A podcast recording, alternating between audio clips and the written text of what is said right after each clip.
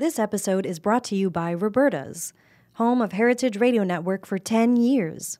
Learn more about Roberta's at robertaspizza.com.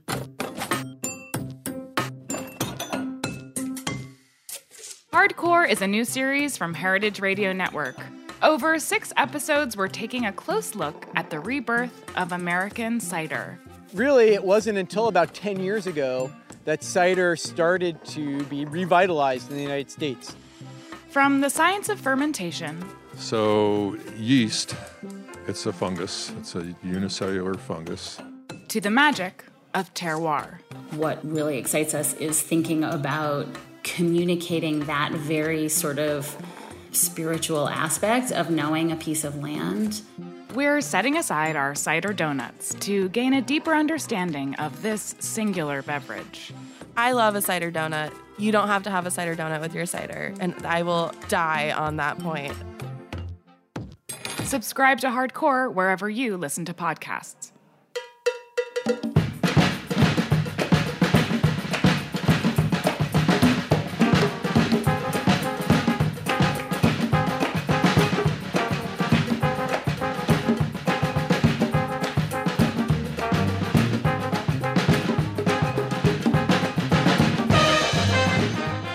Well, hello. Welcome to All in the Industry on Heritage Radio Network. I'm your host, Shari Bayer, and we're coming to you live from Roberta's Restaurant in Bushwick, Brooklyn. It is Wednesday, November 6th, 2019. This is the 233rd episode of this series, which is dedicated to behind the scenes talents in the hospitality industry.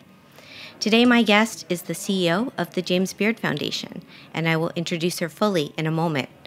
First, as I do on every show, I will start out with my PR tip, and then later we will have my speed round game, industry news discussion, solo dining experience, and the final question. As the founder of Bayer Public Relations, I'm going to tip the show off with my PR tip of the week. So today's tip is to be a career changer, if so desired. There is simply nothing wrong with going in another direction and pursuing a new field of work at any time in your life. What we decide to do when we're younger, based on our interests, can feel less exciting or important as we get older.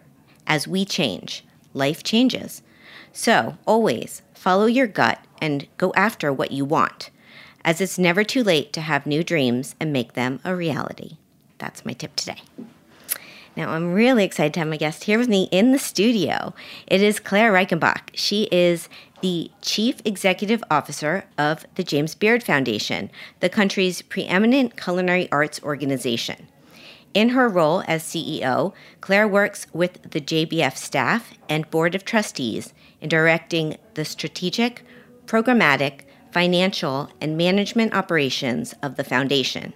Before joining JBF, Clare founded CJJR Consulting, and prior she worked at the BBC in the UK and US as Executive VP of Strategy and Business Development.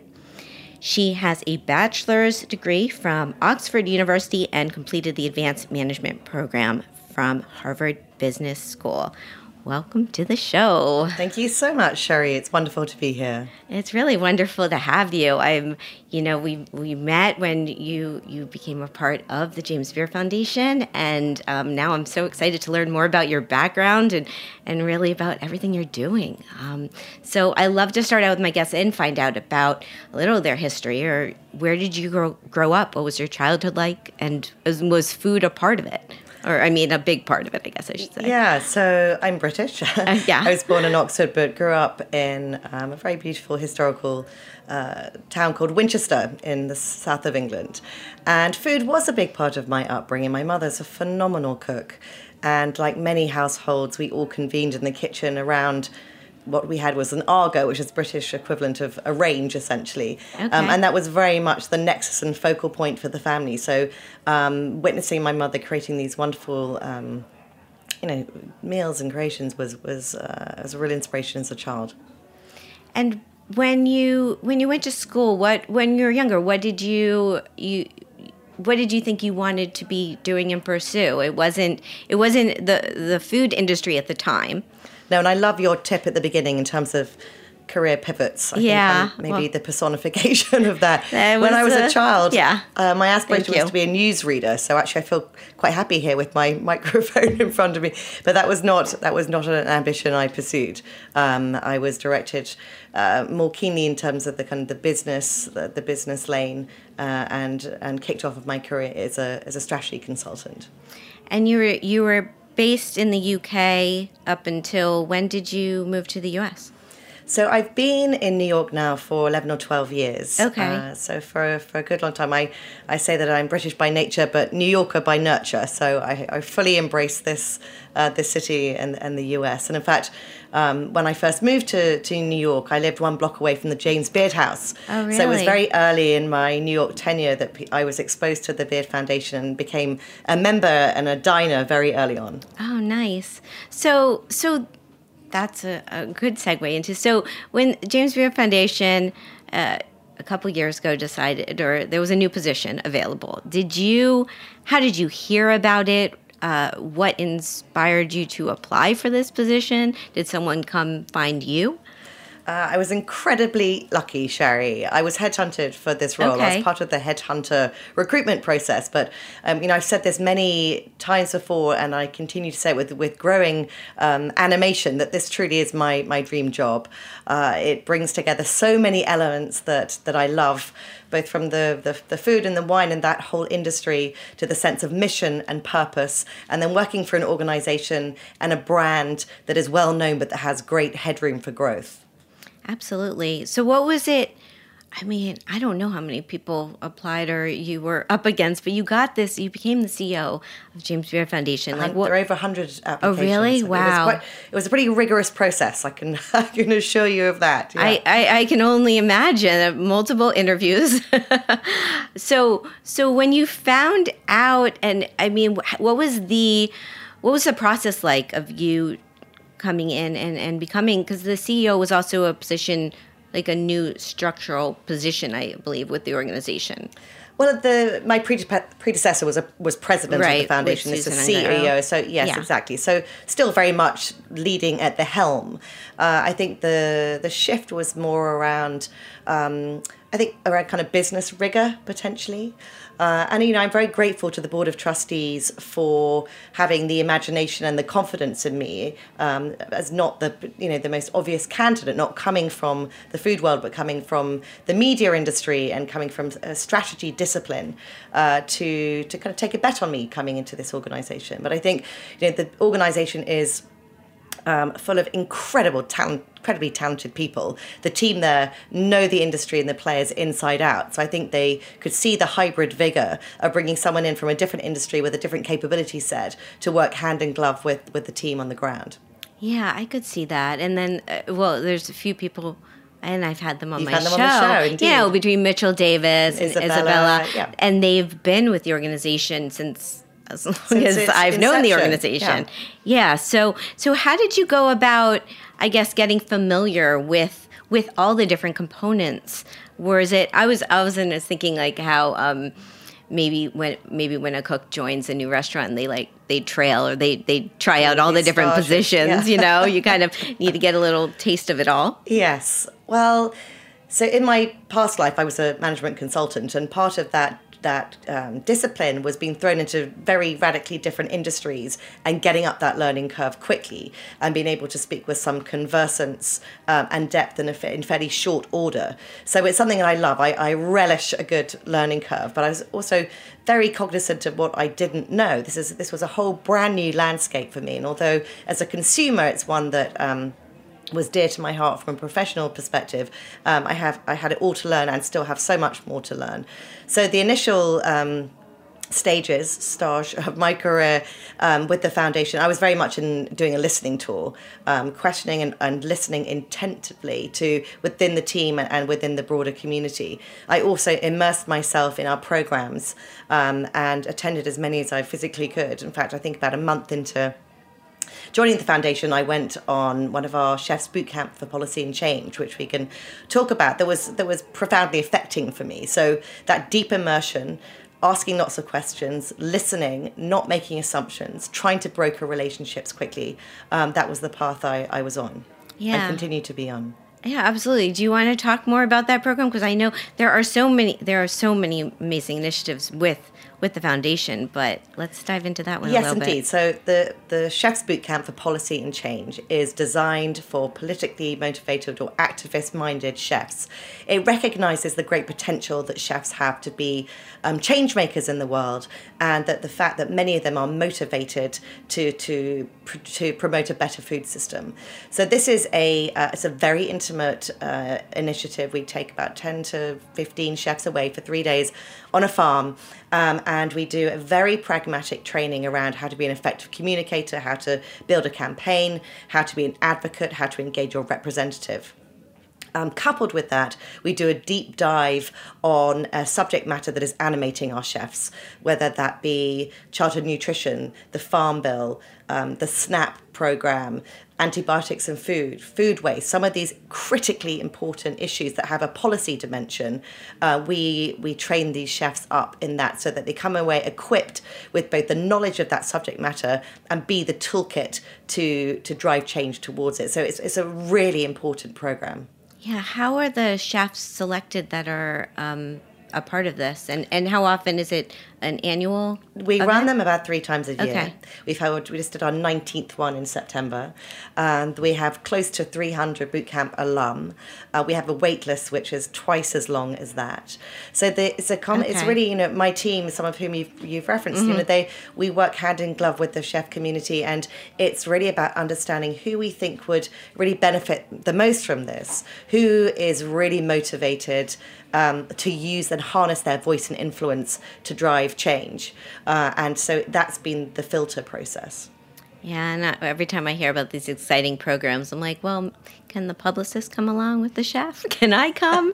We're thinking about is a is a reversion or, an evolution of it that is designed for journalists. Oh, wow. um, recognizing Yeah. again just the critical importance that the journalistic voice has in the mix in terms of promoting uh, a more equitable and uh, sustainable food system. So that's something that that we're we're, we're contemplating. Keep contemplating. I'll put up, I'll put back on my my media hat and put yeah, put me on the, that wait list. okay, so let's take a little break and we will come back and we'll talk more with Clare. So stay with us. This is All in the Industry on Heritage Radio Network.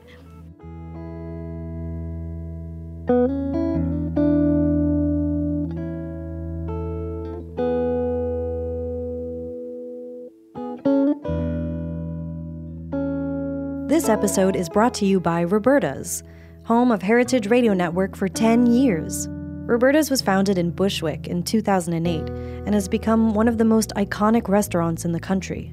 HRN made its home inside of Roberta's in 2009, and together they have become part of the DIY fabric of the neighborhood. Roberta's, the pizza restaurant, is open for lunch and dinner seven days a week and serves much more than just the famous wood fired pizzas. Their team dreams up new salads, pastas, and sandwiches on the regular. Roberta's Tiki Bar is alive and well in the back garden, serving up frozen drinks in the summer and hot toddies in the winter. Stop by the bakery and takeout spot next door for fresh breads, sticky buns, and pizzas to go. And of course, there's the two Michelin starred Blanca tucked away in the garden for truly daring diners. But Roberta's also extends beyond Bushwick, with multiple locations in New York City and now in Los Angeles. You can also find their frozen pies in grocery stores around the country.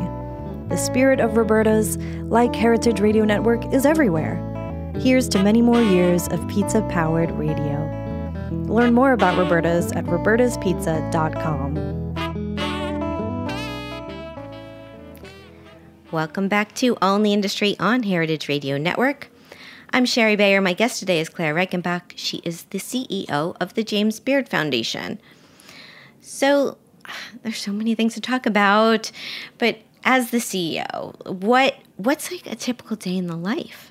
I mean, how do you how do you uh, plan? I mean, I'm sure every day is different. You don't maybe come out to Bushwick every day. No, this is it's tantalizing being so close to these incredible pizzas and not consuming them, but um, that's that is the complexion of my job often. Um, so my role as CEO, like you know many others, my principal role is to set the strategic vision for the foundation and then to champion and lead the team to deliver against that. Because of the rich diversity of the foundation's work and the initiatives we do, um, as you say, the, there isn't a typical routine. Um, actually, it's a very stimulating, um, rich diversity of of work. Um, one thing that does happen almost daily is that we have a new chef and their team cooking at the James Beard House. Um, where the eponymous James Beard worked and lived. So, uh, over 200 nights a year, we have a different chef and their team cooking there and, and showcasing um, what they represent. So, one of the things I'd like to do each day is, is determine who's, find out who's cooking, and if I can, have the opportunity to go and say hello to the chef and meet the team. Um, we are a national organisation and we have quite a cadence of our year, starting off with the James Beard Awards, the Oscars of the food world, and in May in Chicago each year. That's the kind of the crescendo, and then that sets the beat for the rest of the year. We have a we then kick off our Taste America program, which is a culinary tour of of the states. So We're in over twenty cities throughout the year, so that then adds another drumbeat of activity and travel. Um, and right where we are at the moment, next week we have um, our annual fundraiser, our gala. So there are these milestones throughout the year that determine a degree of the of the cadence, but. Um, it is it's a very rich portfolio of activity. Absolutely. Well, I'll give you I'll give you a lead on something which maybe you already know. Saturday, this Saturday, uh, my clients are doing James Beard Foundation dinner. Uh, Spike Gjerde and Opie Crooks. Fantastic. It's it's their.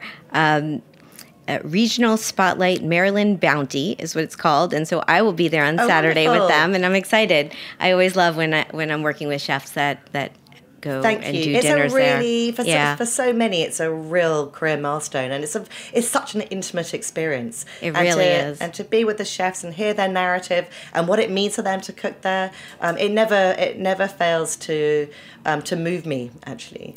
Yeah, and I'm always amazed with what the magic that comes out of that kitchen. It's incredible. I know. I don't know, They it's- rise to the challenge. It is, but somehow the and and just the team, it's like so well executed.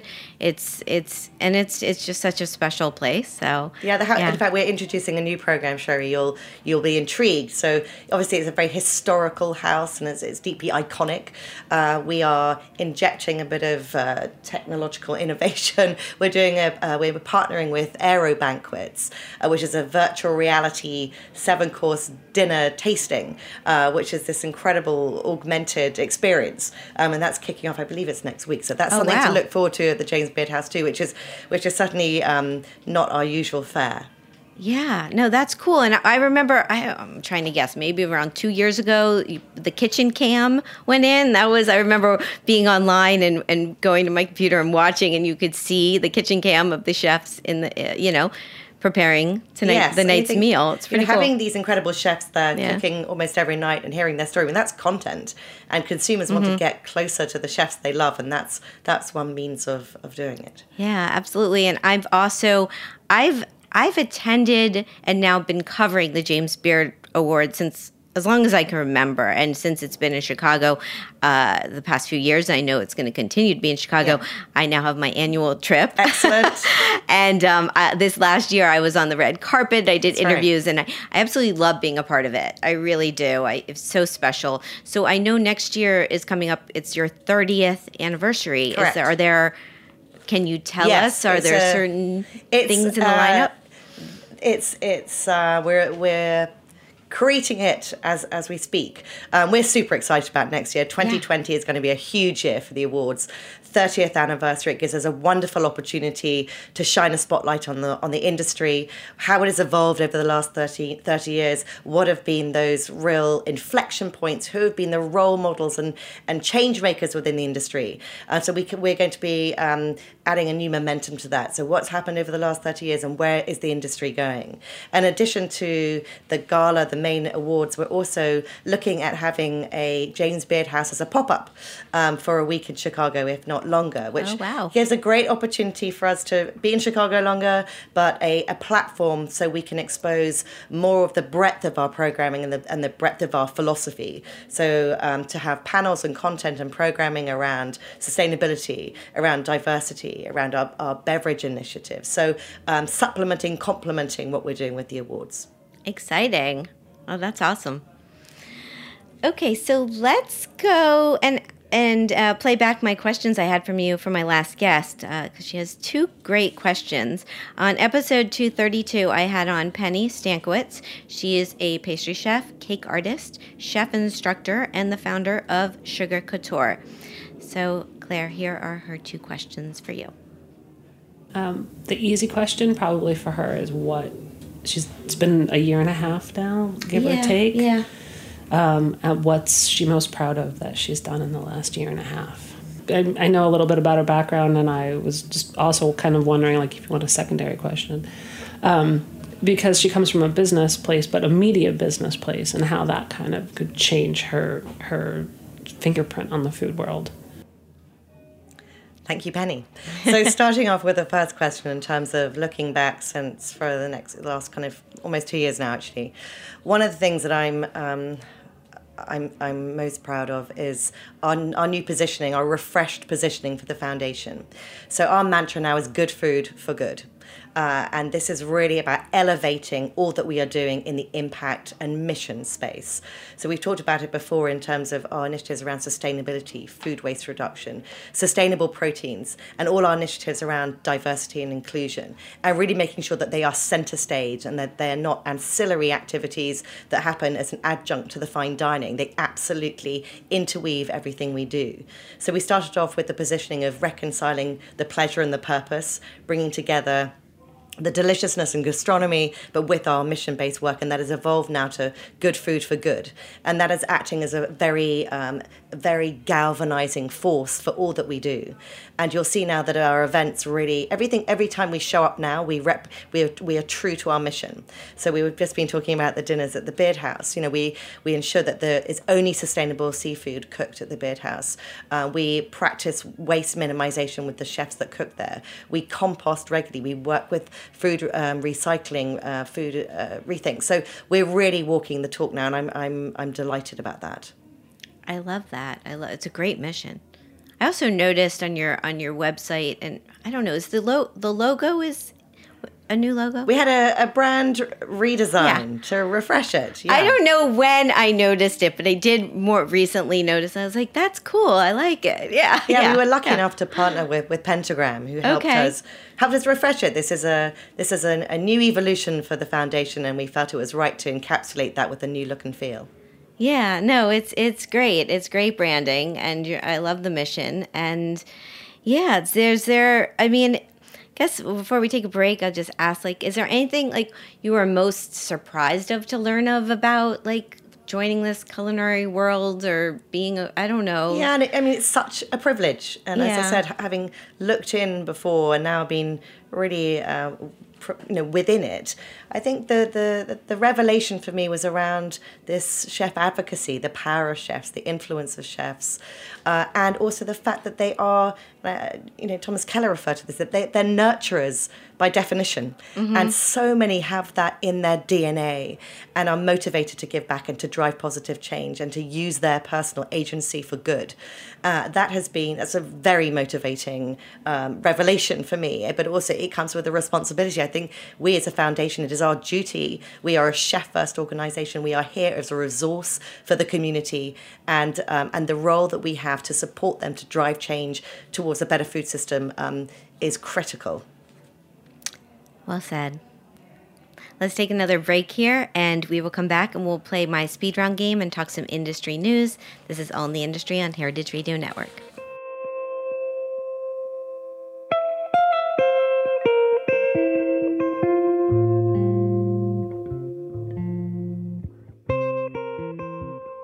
Join Heritage Radio Network on Monday, November 11th for a raucous feast to toast a decade of food radio. Our 10th anniversary Bacchanal is a rare gathering of your favorite chefs, mixologists, storytellers, thought leaders, and culinary masterminds.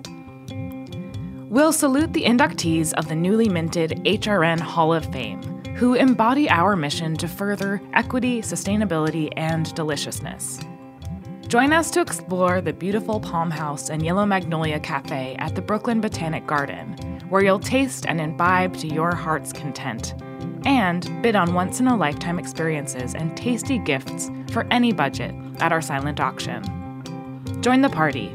Tickets are available now at heritageradionetwork.org/gala. Welcome back to All in the Industry on Heritage Radio Network. I'm Shari Bayer, and my guest today is Clare Reichenbach, and it's time for my speed round game. So, what this is, is I name a couple things, and you got to pick your preference, such as chocolate or vanilla. That's, that's my trial one. Chocolate. chocolate. All right, you're going to be great at the game. No, There's no, right, or wrong answer, right? Except no chocolate. right, no right or wrong. Okay, here we go. Eat in or eat out. All of the above. Fabulous. Wine, beer, cocktail, or mocktail. Wine, wine, wine.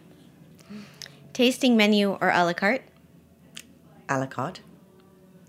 Small plates or large plates. Small plates. Lots of them. Lots of small plates. Communal table or chef's counter. Communal. Tipping or all inclusive charge. I will back whatever the restaurateur wants to support. Fabulous. Walk around tasting event or sit down dinners.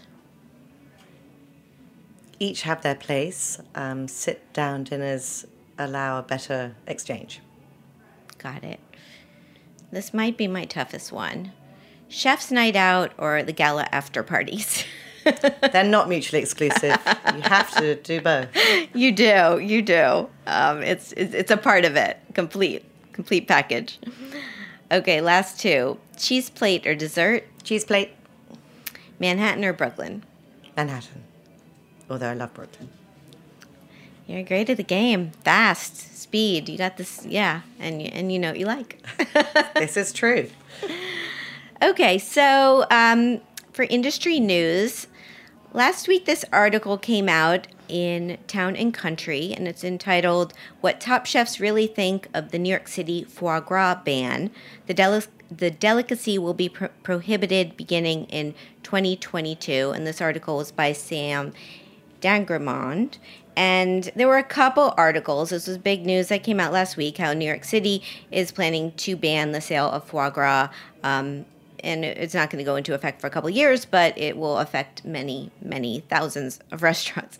So, uh, what I don't know your take on this, or Yeah, it's, it's an interesting one. I mean, as we said before, Shari, we, we're a chef first organization. They are our primary stakeholder.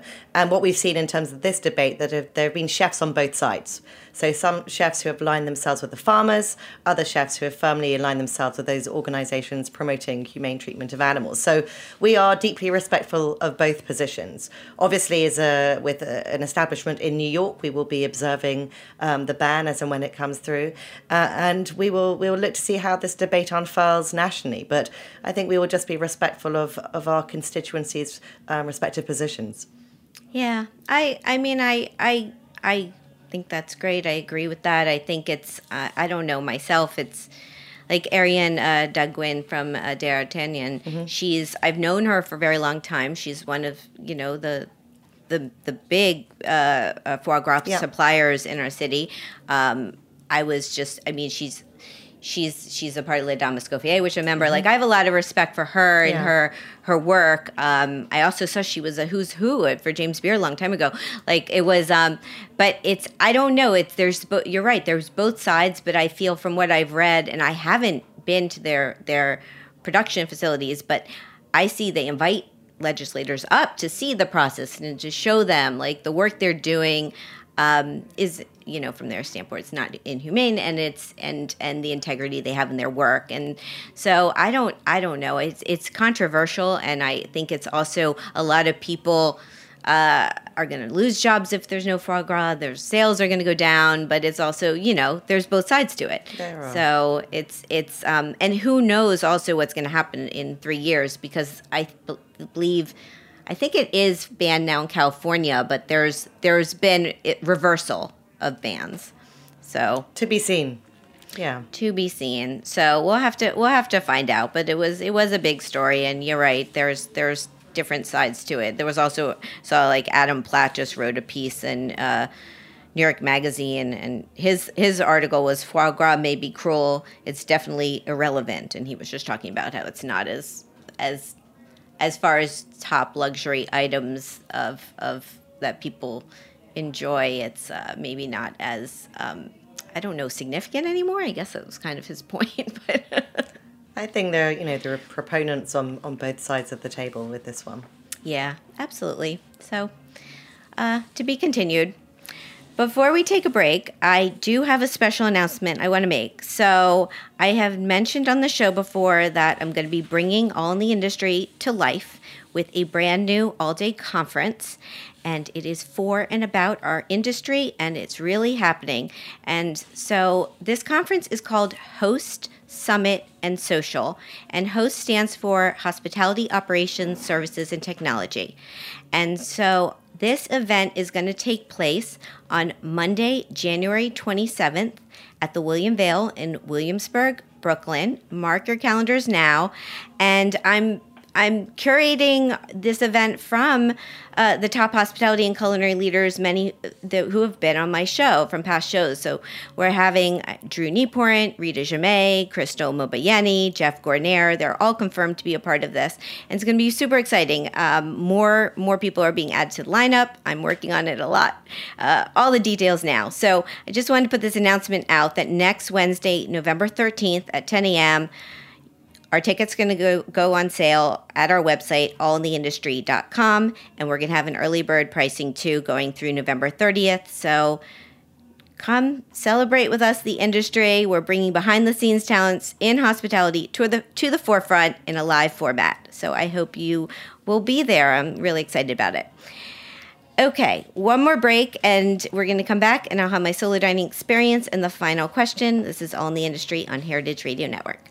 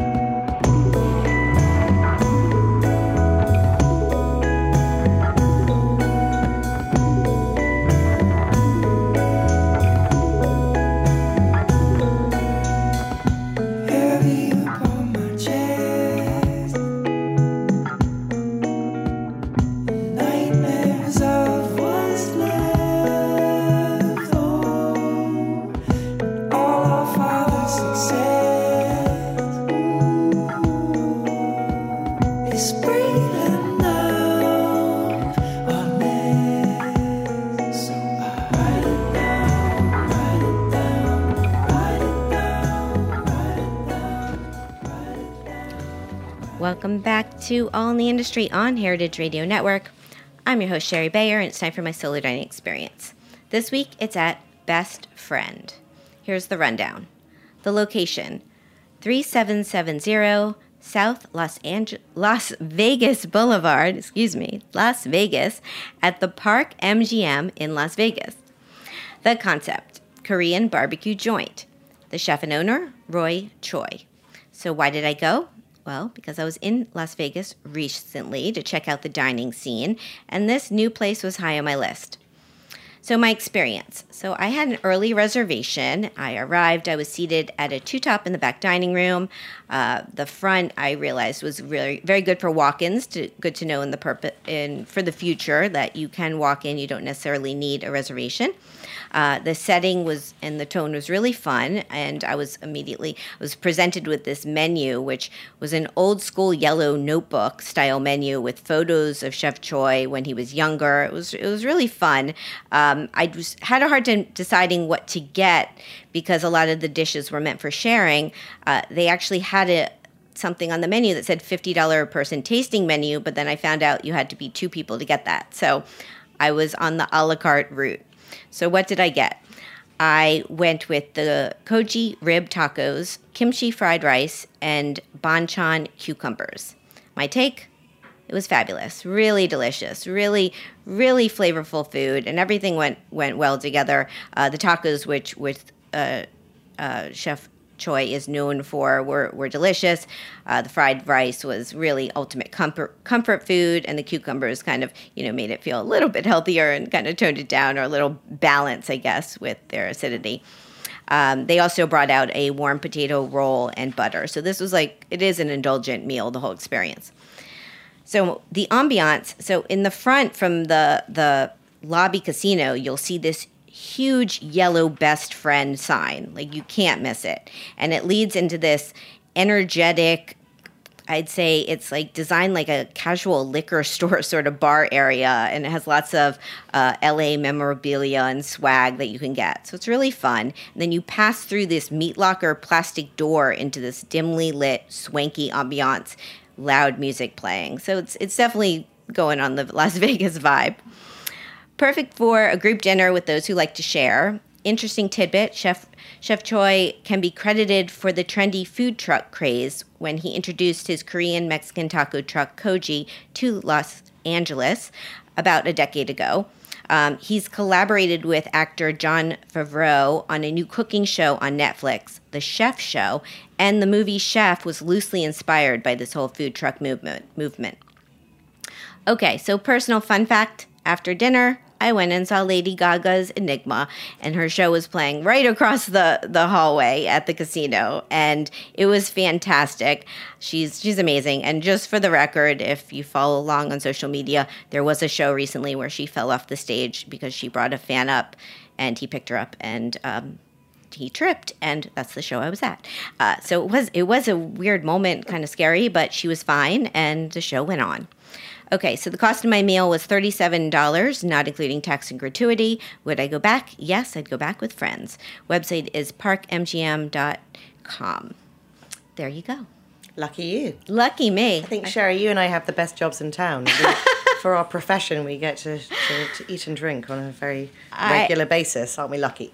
I, I, yes, I feel very lucky that yes, absolutely. Because this, um, yeah. And Roy Choi is one of he's obviously a James Beard semi-finalist, but also, you know, we're big mm-hmm. fans of his. He's a big proponent of, of sustainability. Um, so yeah, great that you could support him too. Yeah, me too. I have to get him on my show. Next mission. so um, I was going to ask you the final question. Before we do, uh, we didn't really touch on the the James Beard Foundation's women's leadership programs, which I know is also a big a big. It's a key priority yeah. for Shari, absolutely, and it is. We you know talk about what, one of the things that I've been doing since I joined the foundation for a long time has been supportive of women in culinary, but it's an area that I have really looked uh, to double down on, give more resource and energy to. Um, we we support women throughout their careers, from scholarships to mentorships, all the way through to the, um, the initiatives we have around women uh, leaders and entrepreneurs. And it's that latter area that we're really doubling down on. Um, the thesis being, if we get more women in leadership positions and at helming businesses, that's where we can really start to shift the culture of the industry to be more inclusive of women. Um, just last week, we were in San Francisco with this year's Fellows of our Women in Entrepreneurial Leadership um, week course that we do in partnership with Babson, which is um, a very intense, like an M- mini MBA for women who own businesses that are looking to scale them. And just this time last year, we, we launched a new initiative called Owning It, which is a, a shorter version of that, um, of the of the MBA piece. Um, so we can scale that offering to women. It's a it's a day and a half of taking women who are either in own their businesses or are looking to get into that, helping them vision, helping them build uh, their business case, and helping them pitch, and then and then connecting them with local investors. And we've been running that through major cities uh, throughout the country this year, and we're looking to again increase the scale of that next year. So exciting initiatives, um, but really important. Really important, and I just I think in my head, like, how are you guys doing all of this? It's amazing. It's a phenomenal team who amazing. work incredibly hard and are barely off a plane. yeah, no, that's that's awesome. Okay, so for the final question, I'm going to ask you to ask a question for my next guest, and I am having on Dave Arnold and Nastasia Lopez. They are the hosts of Cooking Issues podcast here on Heritage Radio Network. And uh, you can ask them whatever you'd like. So I'm greatly looking forward to, to that version of your show. Yeah. Obviously, you know, Dave is the visionary behind MoFad, the Museum for, for Food and Drink. Um, and I know that they have a very exciting exhibit coming up. It's called African slash American. Um, I would really love to hear his views on that in terms of which elements of that exhibit he's most excited about revealing to the public. It's one that we will be attending for sure, but I'd love to hear, hear his inside um, insight on that. Awesome. I will find out. I've I've listened uh, to his show, and he talks faster than anyone on the planet. He talks way faster than me. I'm gonna see if I could speed up how You'll fast have I double the content. I know, and the two of them. I think Nastasia sort of she slows it down a little bit. I think you have to, but um, yeah, it's gonna be it's Right. gonna be a fun show, fun Great. show, and great questions. Well, I'd love to. I'd love to hear his his perspective. yeah, um, me too. Find out. So that's the show. Thank you so much. Thank you. Gonna get a slice of pizza now. Yeah, congratulations Thank on you so much. your entire career and everything that you, all the work you and your team are doing with the James Beard Foundation. Thank you very much I'm a big fan, and I look forward to seeing you in New York and also back in Chicago. Thank you, Shari. Indeed, and enjoy Saturday evening at the Beard House. Thank you. I will. Very much looking forward.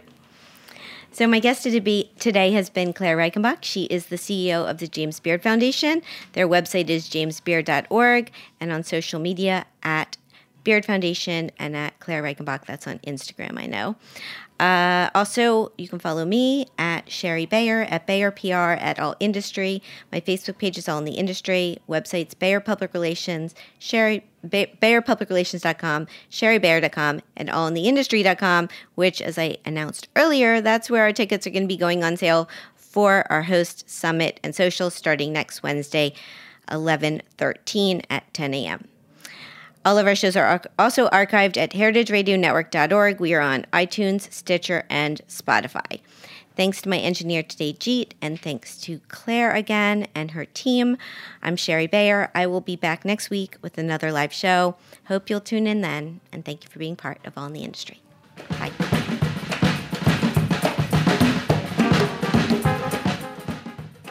All in the Industry is powered by Simplecast. I'm Shari Bayer, and you're listening to Heritage Radio Network, a member supported podcast network broadcasting over 35 weekly shows live from Bushwick, Brooklyn.